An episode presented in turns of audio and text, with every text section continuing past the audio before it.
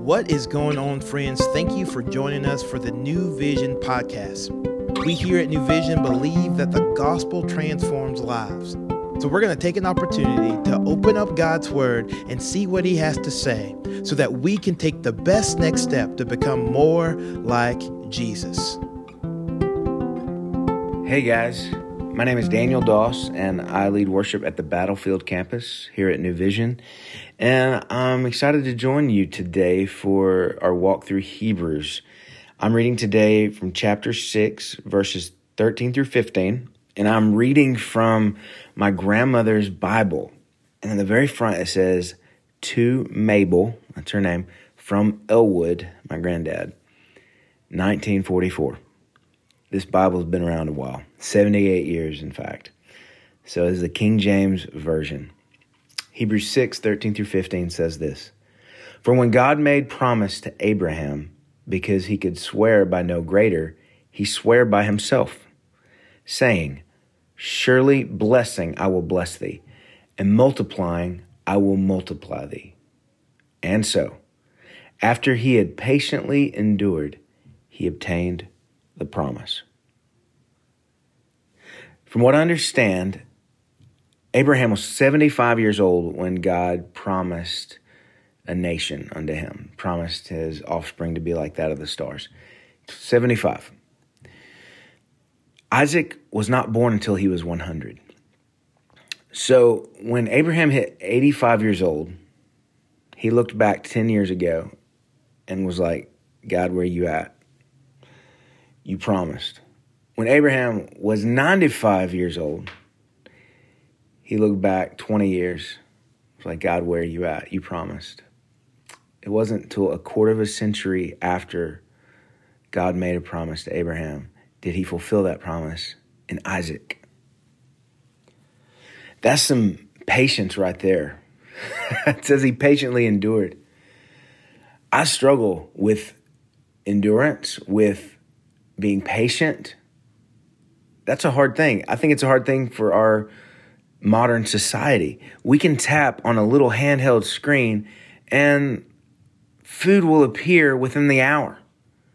We can tap on a handheld screen and order anything from anywhere almost, and it'll be here within 24 to 48 hours thanks to Amazon. It is absolutely bonkers what we're able to get and have access to in today's society. We have lost the art of patience in a massive way. I mean, when I pray a prayer, I'm giving God like 24 hours. Say, okay, it's noon, tomorrow at noon, something better be happening. You know what I'm saying? it, you know, we don't say that when we pray, but we, we expect something. I think it's good to expect, but sometimes, you know, our, uh, our time frame does not match God's. You know, it's interesting how technology has sped us up in a lot of ways in our expectation of things.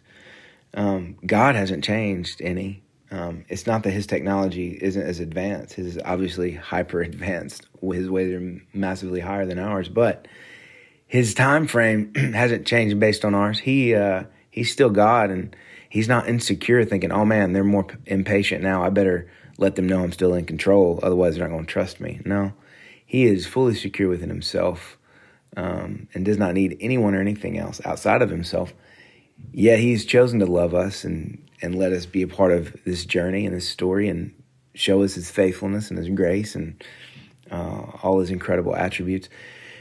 And he is giving us the grace of growing, of becoming more like him, of discovering um, his attributes by growing into them, by not just handing us some things. Sometimes we got to grow into the shoes we're given. And sometimes he'll give us a big faith, but we got to grow into it, you know? And that's what Abraham did. He patiently endured. So, my question today is, and I'm going to hop off of here pretty quick because I want you to spend some time wrestling with this. Where were you 25 years ago? I was graduating high school, had a little lawn mowing business. Um, mowing yards and yeah, looking forward to college. I was I was a worship leader at a small church outside of Martin. The attendance average attendance was about eight people, and that included me and the pastor sitting in the big chairs up front. that was 25 years ago. So I want to ask you this question: Where were you 25 years ago? How was your relationship with the Lord? How was um, what were some things that He was speaking to you then? And what are some things He's speaking to you now? In what ways has He proven faithful over the years? In what ways is He proving His faithfulness now, in this moment? In what ways did you question, or have you doubted, or are you doubting? Are you walking through a time of, God, are you really going to do this? Maybe it's been longer than 25 years that you've been praying something or hoping, or I don't know. But He does. He's in it and He's through it. And his promises he will fulfill. He will do everything he said he will do. I would say Abraham doubted. There were times when he was like, I don't know if this is going to happen. But God came through, didn't he? Thankful for Abraham, yes, but thankful for us today. We get Jesus. Mm. That is a promise fulfilled that Abraham didn't even see in his time. He saw Isaac this little kid running around. He saw Isaac. He got to raise Isaac.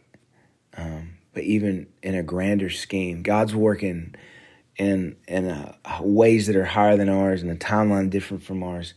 Um, and God knew what He was really saying. Abraham gets Isaac, and he also gets Jesus, and we get Jesus, and that is a promise that is nuclear in its reaction to history. And that took longer to get to as well. But that is something we can rest in and hope in.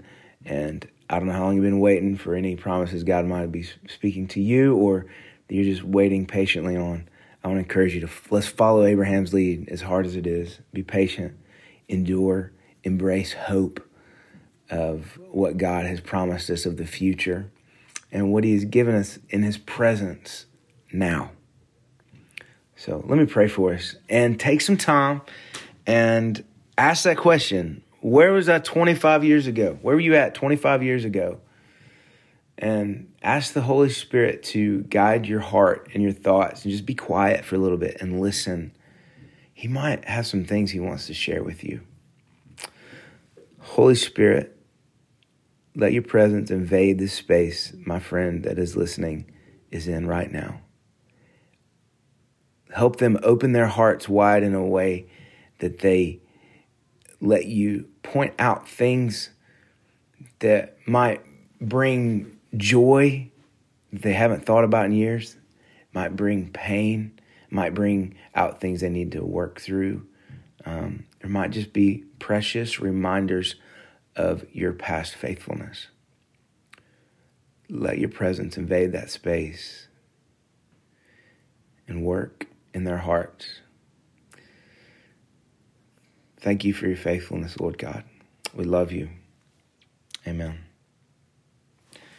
Go spend some time, and then tomorrow we'll keep trucking through Hebrews. God bless you. Thank you for joining us today for the New Vision podcast. We hope that you have heard a word from the Lord and that you can better walk today in light of God's word. To find out more information about New Vision, we would love for you to follow us on Instagram at New Vision Life or look us up online at newvisionlife.com. And as always, we look forward to seeing you tomorrow.